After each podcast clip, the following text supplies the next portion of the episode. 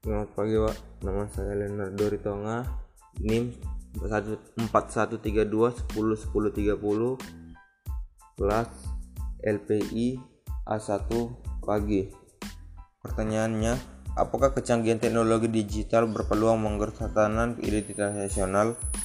Jawabannya, kemungkinan besar karena perkembangan teknologi di dunia sangat cepat dan masyarakat lebih banyak berfokus pada teknologi digital di masa pandemi ini.